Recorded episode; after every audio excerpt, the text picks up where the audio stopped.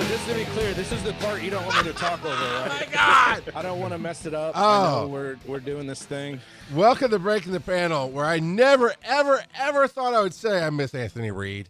His his Oh, cheesy boy. jokes.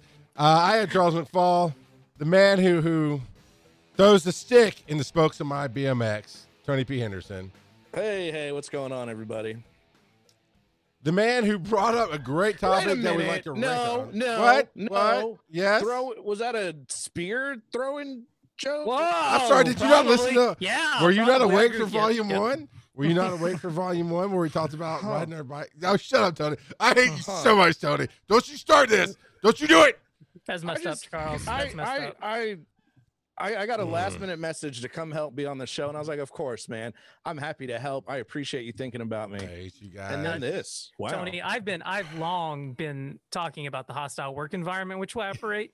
Go figure that three of the four don't notice a problem. Y- y'all, y'all are ta- you're you're taking Well, away Klotz's time. That's all I'm First of all, if you're gonna rant, please rant in English, Chris. oh, well, Chris Wisdom brought up a great topic for Volume Two, where he talked about the movie theaters versus Universal Studios, and that was awesome. So check out that episode 215, Volume Two.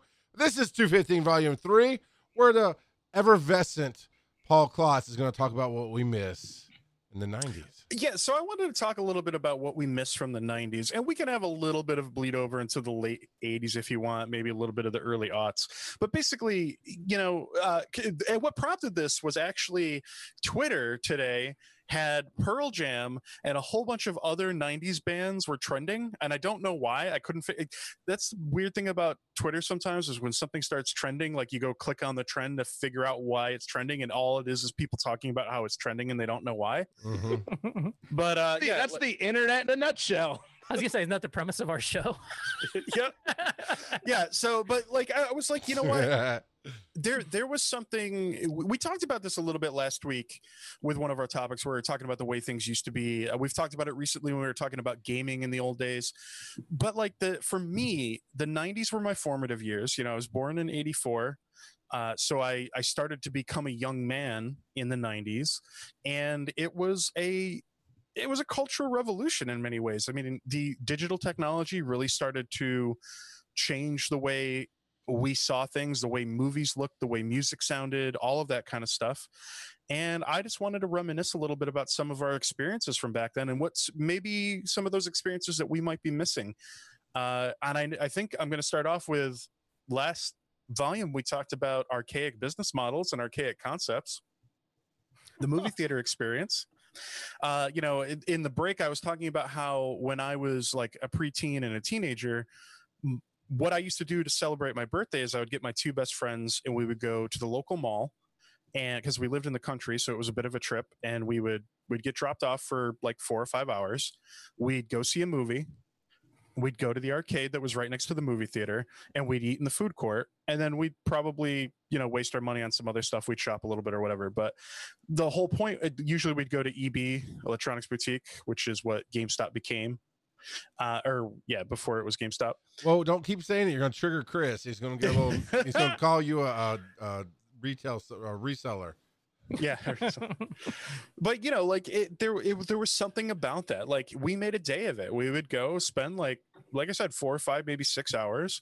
Yeah. we'd have a lot of fun. And like i i will always remember getting to go see like the star wars special editions even though i now understand how flawed they were uh, i will always remember getting to see some of the big blockbusters of the 90s in the theater. I'll always remember being able to go play street fighter and teenage mutant ninja turtles and time crisis and everything in between and just having these awesome days that were just full of whatever we wanted to do. And then we'd go to Electronics Boutique and we'd go look at all the video games that we couldn't afford, or we'd buy a new video game or something. Yeah, it was just, it was a whole experience. And I feel like some of that still exists, but it's not quite the same. Uh, digital distribution, as much as I like to embrace it, it is kind of stripped some of the experience out. Uh, so l- let's let's go around. Let's uh, let's spitfire some of these. What are some things that you guys remember from the '90s in particular that you kind of miss? Gas Um, prices. well, there aren't gas prices back down where they Yeah, were. They, in they- they are, yeah, They're they- there. So I was feeling a little attacked when you're talking about archaic business models because my wife and I got together in 2001. So I haven't had that explorative sex that I had when I was a young man in the 90s. So I What am- is Chris talking about right now? I am living an archaic business model, and all the married men know what I'm talking about. Oh, you see me, Bill. From You what I see me. understand, business is closed Yeah, Uh, in the wisdom household. it is now. I, she I listens. don't. I don't. oh no! it's this new development. I'm not liking it. Why are you talking about me on the show? I don't. Oh, don't do her voice, dude. That's gonna get you. So no, you, don't do you that. just you No, committed Chris, marriage stop. suicide. You were. Oh boy. AMC has said they're not going to carry your marriage in their theaters now because you did that. yeah, no marriage story here. Oh, I have Tony. no No, idea I- what you're talking about, Chris. I really don't. I, But I mean, just in general, though, '90s, like the idea of mall ratting. Like, I mean, Paul, you, you nailed it. Between you know KB Toys and EB Games, Suncoast, Fye, all of these places, uh, Tower Records. You know, for those of you that were lucky enough to have them, but Sam Goodies in my area, uh, things like that. Uh, it was you know just being able to go to the mall, hang out, and that was a day of it. And I remember like my thought process has changed. Uh, so when I'm in Kansas City, every once in a while I'll go to Kansas City well, when the theaters are open, and I'll catch a matinee on a Saturday with my buddy Tyler, right? And we'll go catch a matinee, and then we'll do that thing, that theater hopping thing, right? Because when you were a kid, you're like, oh shit, we're not supposed to be doing this, blah blah blah. And nowadays you're doing it, you're like, I'm gonna, yeah. I'm gonna get mine. I'm gonna get mine. I'm gonna get my twenty-seven dollars worth. you know, I, ne- I Uh, never hung out at the mall. but I did go there for the arcade I, I, or to buy something. But typically, uh, that was where the only arcade in town was. And man, the Teenage Mutant Ninja Turtles four-player arcade, the X Men Mhm. four-player arcade. Mhm. That that was the that was the jam, man. I, Those- I and miss that. the Yeah, Simpsons, Simpsons. four player arcade. Simpsons, yeah. yep. Yep, that X Men Yeah. six player, yeah, all those, and those were the communal games. And then you look over, and uh, Gauntlet Legends was fun. But so that was that was you could almost have that as a transition, right? Like Turtles, Simpson, those were like fun. You're having fun with your friends playing. You don't care who fucks up and who dies, right? And then you move over to the next machine, and that's Gauntlet Legends. Things are getting a little bit more. A little more heated between you and your bros, and then like the next machine over is probably Capcom or or X Men Children of the Yeah, Atom, yeah, yeah. Mortal Kombat 2, shit like that. And that's where stuff starts getting lit. And you guys are yelling at each other. You're talking mad shit the whole time. and then and then the other side of the arcade is the pinball machines when you get mad because you suck at that game and your friend's talking all this shit on you. Like, fuck you, I'm gonna go play Apollo 13. Handle this 13 balls. Raiders of the Lost Ark, the Kiss Army. Was- That was oddly specific. Yeah, yeah, it was. Um, It was. we had, a, we had a pretty awesome arcade in in Columbus. I, I kind of came up through there. Uh, in fact, uh, one of the stories I told on on Bill's show, uh, 143 Pixels, was out of that particular arcade Yeah. that I grew up in. I just, it's my happy place. Uh, I'll never see it again. You know, it's never gonna be what it was. Um, but I- I feel like this is old man talk here. But for one, it was safe. You know, you could Yeah. just hang out at the mall all day. My mom, who was very overprotective, had no problem knowing I was at the mall because it is, as far as things go, relatively safe. You had your games. To Chris's point, different types of games, whatever you were in the mood for. We take a break, go to the food court, uh, go to. We had like a Candy Express or something. Go to that. Go to the toy stores, look at magazines, come back to the arcade. There was like a route, a rotation. Um, we always went to Sbarro. They had um, free refills on drinks. So you'd buy a small drink. I'd literally, we'd literally drink out of the same cup for like eight hours because we'd refill it throughout the day. Yeah. There was one I'll never forget. There was one point the cup started falling apart, and we were like, "Okay, man, you know, you got me." We're like, you know, maybe, maybe, just maybe, it's been a little too long. Uh, so that's definitely, and I feel like that's one thing we all, and even people in the chat, and those of us that podcast and do this, all have in common. We kind of came through that that arcade scene. yeah. Yeah. Uh, but that that that's first and foremost the big one. I have a Well, the- one, just but the whole that's like the big one. like Chris said, the mall ratting thing, you know, like, yeah, maybe you spent some time at the arcade. Maybe you went to your. I, when I was really young, my local mall had a comic book store in it. It didn't last very long because when the when the bus came in the mid '90s, that store couldn't. Yeah, I mean, malls are expensive to have. You know, for those who don't know, I've seen the balance sheet for a business that's based in a mall, and I've seen the rent per month, and it's like, Oh, holy stupid. crap. Yep. Yeah, it's insane. Like you, uh, I couldn't believe it. I was like, wait, that's more than we sell every month. I don't understand how we're still open. Uh, but yeah, like it, it's it's crazy high. And so, but like in the '90s, that was really like you could do everything. You could make a day of it on a pretty regular basis.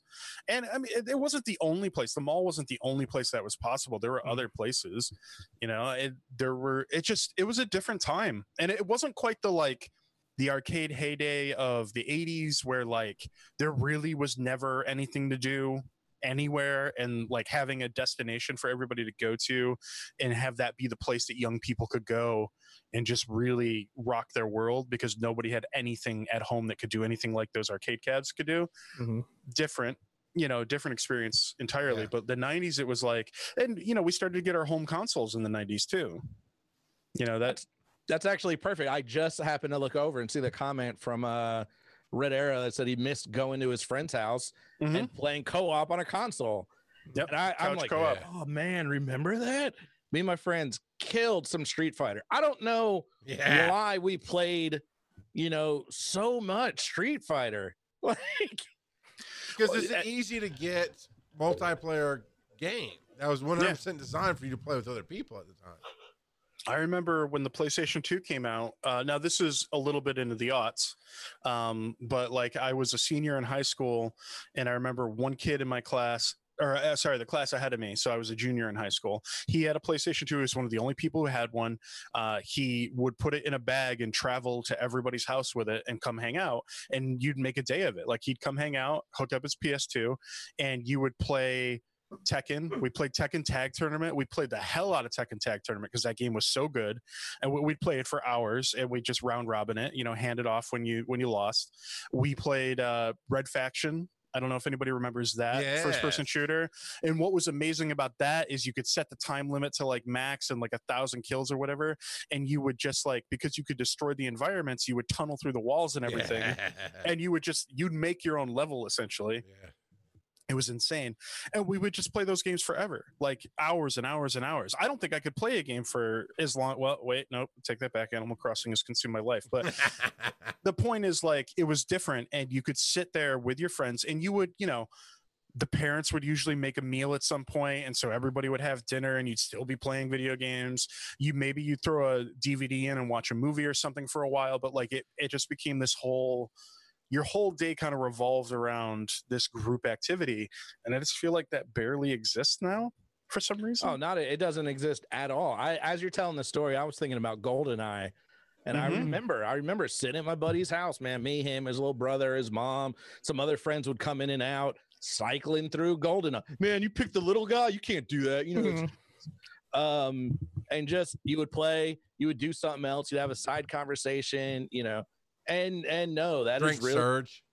really the those those really are like you know the quote unquote good old days, man. And you know you you would know, yeah. And I guess kids still know their friends' parents and stuff, but there was I I just feel like a bunch of kids aren't going over to one house anymore because there's no reason because yeah. everyone has their own game at their own home and that's where you play.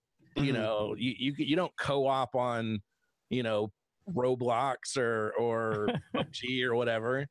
Yeah. So. Well, and you know that's the other thing about the the co-op gaming experience too is now that you're playing online, like you're suddenly thrust into competition with everybody everywhere and like so back in the day when you were playing couch co-op you just it, like you could be the best you know, you could be the big fish in your little pond. You could be the best. Pond, yeah.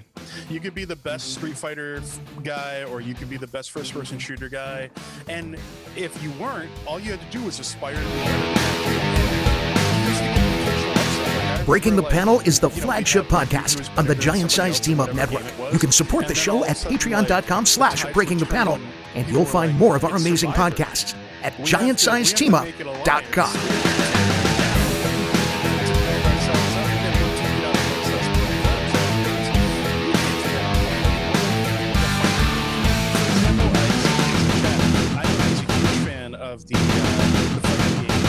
scene.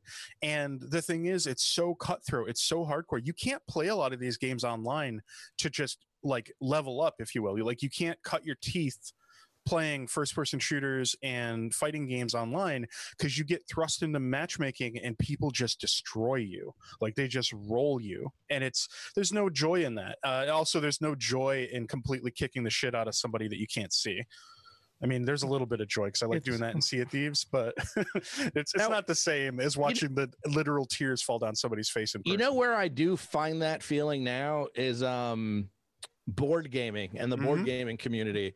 Um I, I still get that. It's that feeling of, you know, uh, like you say, couch co-op, um, talking shit to people that you can see, Mhm. um, playing together, learning from them, you know, getting better by watching and playing together. And there's just a, a lot more bigger community to it, which is why, ironically, I can't get into board gaming online. Um, a lot of friends are doing that. They're, you know, we're all stuck in the house. Oh, try tabletopia. There's, I'm like, yeah, I just don't like it. You know, I'm kind of a purist when it comes to board games. I'm gonna, I'm gonna flip, switch it up a little bit. I can talk about arcades for all night.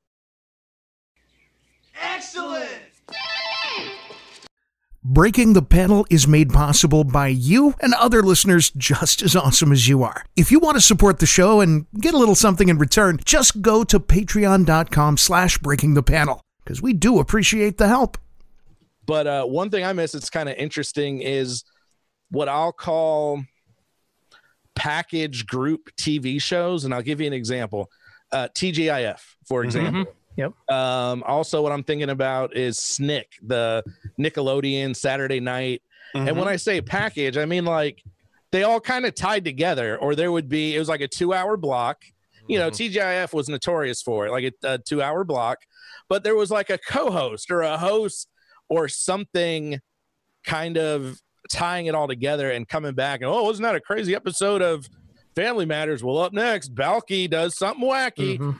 And it it felt like I don't know how to explain it. It almost felt like an experience, you know, of of this TV show block. Same thing with Yeah. with late night Nickelodeon. You did you had this, you had that, you had this. There was some special guest from some show hosting it, and it just kind of felt. I don't know. It felt Like and it an wasn't event. but it, yes, thank you, Yeah. thank you. It Yeah. Felt like an event. It felt like something special instead of just you know watching four episodes of the same one thing that nobody else You know, is watching. and even even to build on that, like not just the not just not just Saturday Night Nick, not just TGIF, but you remember that once a month magical world of Disney. Oh, How Yeah. excited you got? Yes. Like, Saturday oh, night, man, I 7 remember- p.m. Yeah, just being jazzed about that, and I, Yep. you know, now I can log on to Disney Plus and do that anytime I want. It's- yeah, it's lost its luster. It's like being married since. Well, there. Oh, Just- I mean, if you're gonna go in, you know, go in, go all in. Um, and, Well, and kind of jumps back to TV shows. I'm sorry, Paul, being Uh, an event, you know, where you know, but I- this is a little bit for the older guys, like the who shot J.R. Ewing. Everyone was talking about it. Yeah. You know, Mhm. Paul, you were saying, Well, so you were we talked about this uh, last week. Uh, must see TV. Mhm. Thir- the, the the legendary NBC Thursday night block where you took two extraordinarily successful comedies, you sandwich them, you put a either new or maybe slightly lagging comedy in between the two really successful ones, you put another one on top of the second successful one, and then you lead into an edgy drama. And that was a 3-hour programming block that was just the best stuff. Like it was NBC at the height of their their best stuff, their best content. And I mean, we're talking about shows like Friends and Seinfeld. uh, You know, I believe Frasier was in that block at one point. Uh, You know, they're they're just great legendary shows that ran for years and had huge followings. So it was an experience. Every thursday Yeah. night was exciting. Like you you would put even at- i was young. We were young you know relatively young. And so maybe like all of those shows didn't perfectly speak to us at that age but i still remember watching them and having a great time every thursday night. And then friday night with tgif once i was you know preteen teenage years like watching tgif and just laughing at stuff like urkel and you know the the other shows that were in that block. Yeah. It's that just doesn't exist anymore. There's nothing mm. like that. Al over on Step by Step. Uncle Phil, you know. Um, no, I miss. you watching daytime on friday nights yeah. you watching Uh, oprah No, oh, no, not Phil. Uncle Phil from Fresh Prince of Bel Air. Oh, right, Yeah. right. I had to because Tony's here. I thought you were talking about I knew Dr. where You you were knew where I going went. with that. I No, I where you were missed- Well, yeah, because you're his doppelganger and you Yeah. hate that. I mi- I miss the '90s music, man. The '90s music was when it, we, every so many generations, every so many decades, you get that era of where yes. things grow, and you get shut up. You got, uh, I mean, grunge came out, and that was my jam. But you know, T- Tupac and Biggie were were Mhm. rising stars in the '90s. You get the West Coast, East Coast rap. Rap became more mainstream. Metallica, you know, did a lot in the '80s, but they became mainstream. Quoting fingers in the '90s with with Black, and it was it was. uh you got I got into so many different worlds of music in that era that I just don't feel like it's available today. Now Well, my hell, kids man. find new stuff, but it's different. You know, I it's not- mean, I think the biggest difference is, and I, I, I really thought you were going to say this: music videos. Mhm. yeah, You know, Yeah. yeah, music videos were a and thing. MTV, VH1. Yep. you know, Yeah. as someone who's who's always liked a ton of different music, you can just watch music videos and there'd be a variety, you Yeah. know, and that's how I would discover stuff, and that's how, you know, it, it would go from, you know, it was just hit, so it was like hip hop to this to that Yeah. to Metallica to you know, Yeah. It's it's weird though. Like on the on the you know looking back at it with with the knowledge you have no, now about how those things were produced, who was the one that actually put up fronted the money for those, Yeah. and the artists not making money back on yeah, those. no, it's a bad era for them. you know Yeah. exactly um but you know like uh is it is it vevo i think vevo still does uh, music videos and stuff but you have to go that's someplace you have it's it's not just easy to find anymore it's not something you can just fall Yeah. into because you're not just flipping channels and all of a sudden oh shit i like this song or let me check this out Yeah. type of deal Dude, so you have to go and that's what it was. Like two in the morning, like what are you doing? Up video. There will be videos on. two o'clock all in the morning you're night hitting that pin field right Yeah. Videos field, on. yeah. Oh yeah, 100, Yes. 120 minutes. Yeah, yeah. and, you know, Uh, Well, you know, But I learned. we- I've sorry, I gotta get this one out. I learned about Trent Reznor, Nine Inch Nails because of Beavis and Butthead. butthead Well, yeah, I was just Yeah. going to mention Beavis and Butthead. I was going to be like, eh, half of that show was animated like comedy, and then the other half was them just like doing the MST3K thing yeah, over music videos. yeah And like, e- it's it's kind of absurd to think about that now, but like, yeah, that was a wild thing. And- but you mentioned Trent Reznor. Yeah, Whenever I hear Nine Inch Nails Closer, I still in my mind see Trent Reznor in the Closer video on wires, rotating in in slow, weird cuts in that weird house. I always talk about back in the 90s, like when I was growing up, I was like, is that what it's like to be an adult?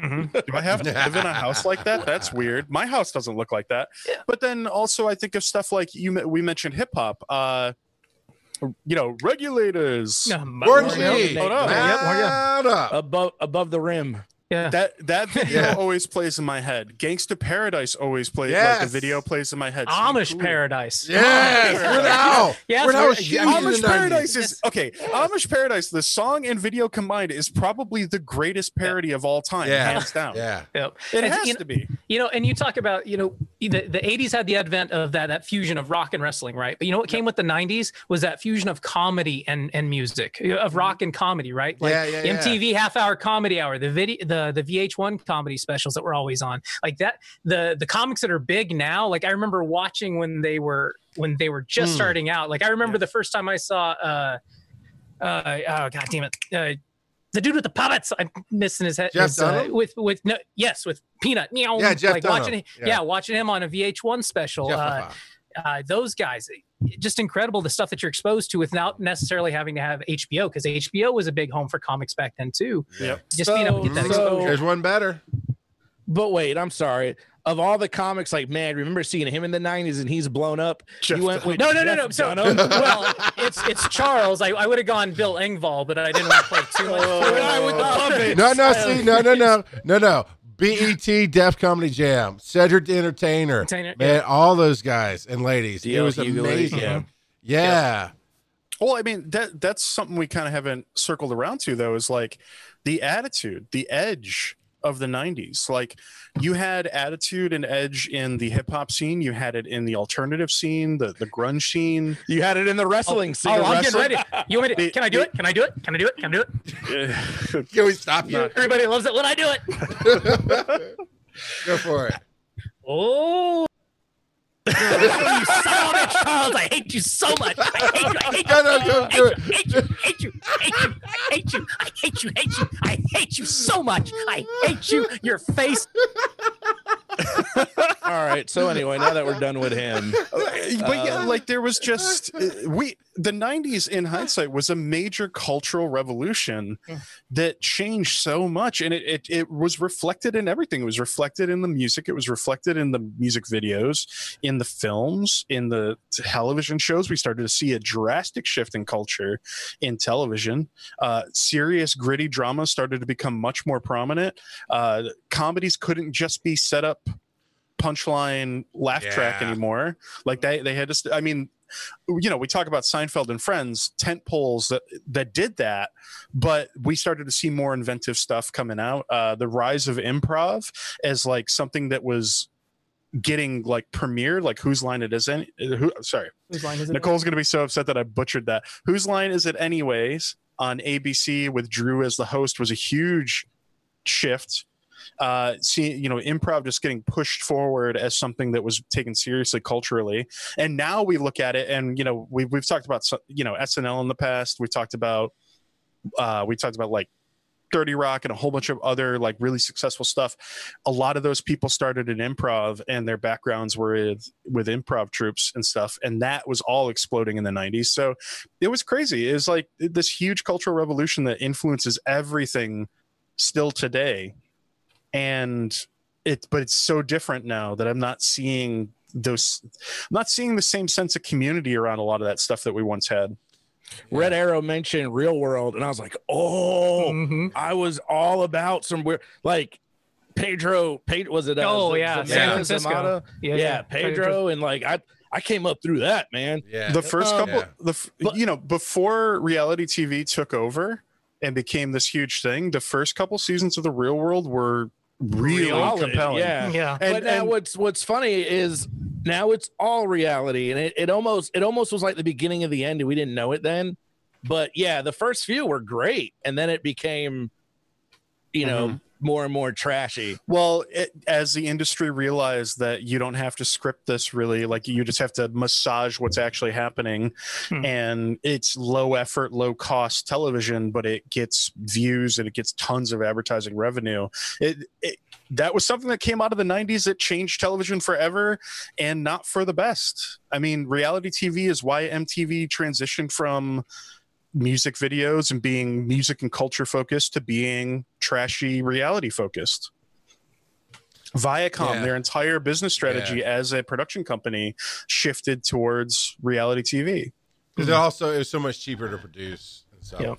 You know, one last thing I want to throw out for myself is I I miss the genre of movies. There was just an era of '90s movies that you can't even make today, like Con Air, and, Mhm. and just just the dumb action. And then they weren't the dumb '80s action; they were a little bit smarter. But I mean, Nicolas Cage saving the world. How does that work? And yeah, I loved it because that was just that's my era of movies. Because he got the Constitution, there was a He- map on the that back. was later. that was later. But yeah, no. And he brought he brought down one airplane full of convicts. He didn't save the world, Charles. Which, by the way, No. did you- How could You know, the uh, Rock Dave on the Chapp- Rock he did? Dave Chappelle, And then he was one of those swapped convicts. faces. Yeah, Yeah. but you're you're Chappelle, hitting yep. it, Dave Chappelle. Yeah, He was one of those. He was in Con Air. Yeah, the small yeah. part. you know, it's just the comedies and the action films from that era. I mean, today's audience would be like, "This is trash," and be Rotten Tomatoes fifteen percent or whatever. It'd be it'd be shit on. But at that time, it, it was my jam, man. It was Well, it was just awesome. So you meant you mentioned Nick Cage. The Rock was an Mhm. awesome film yeah, back then. I don't know that it holds up. I haven't watched I it haven't- in yeah, years. either. But at the time, it was like the tension, the like some of those scenes. I, I still in my mind, I'll never forget Nick Cage diving for the glass ball with the Mm. virus in it. You know, like.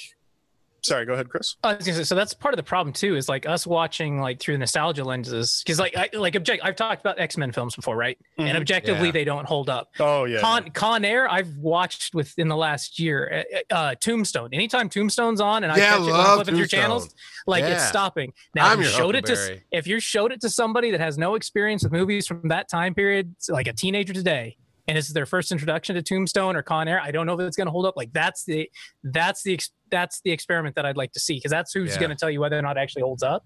But then I mean, tastes change as well. Yeah. Uh, just for uh, it's Con Air sitting at 55% on the tomato meter with 75% audi- audience score. So Because we all nostalgically kind of vote for Yeah. it. Uh, anything Well, else yeah. before we kick out?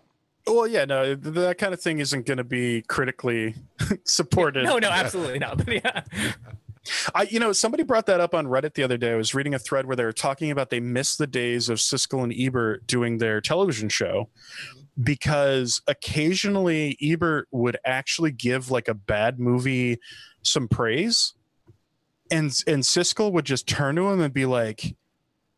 You filthy plebeian! What is wrong with you? Like, because it, it just and because Ebert used to occasionally look at a film and be like, "Listen, this isn't great, this isn't you know oscar material this isn't an award-winning film but i see what it's trying to do and i see promise.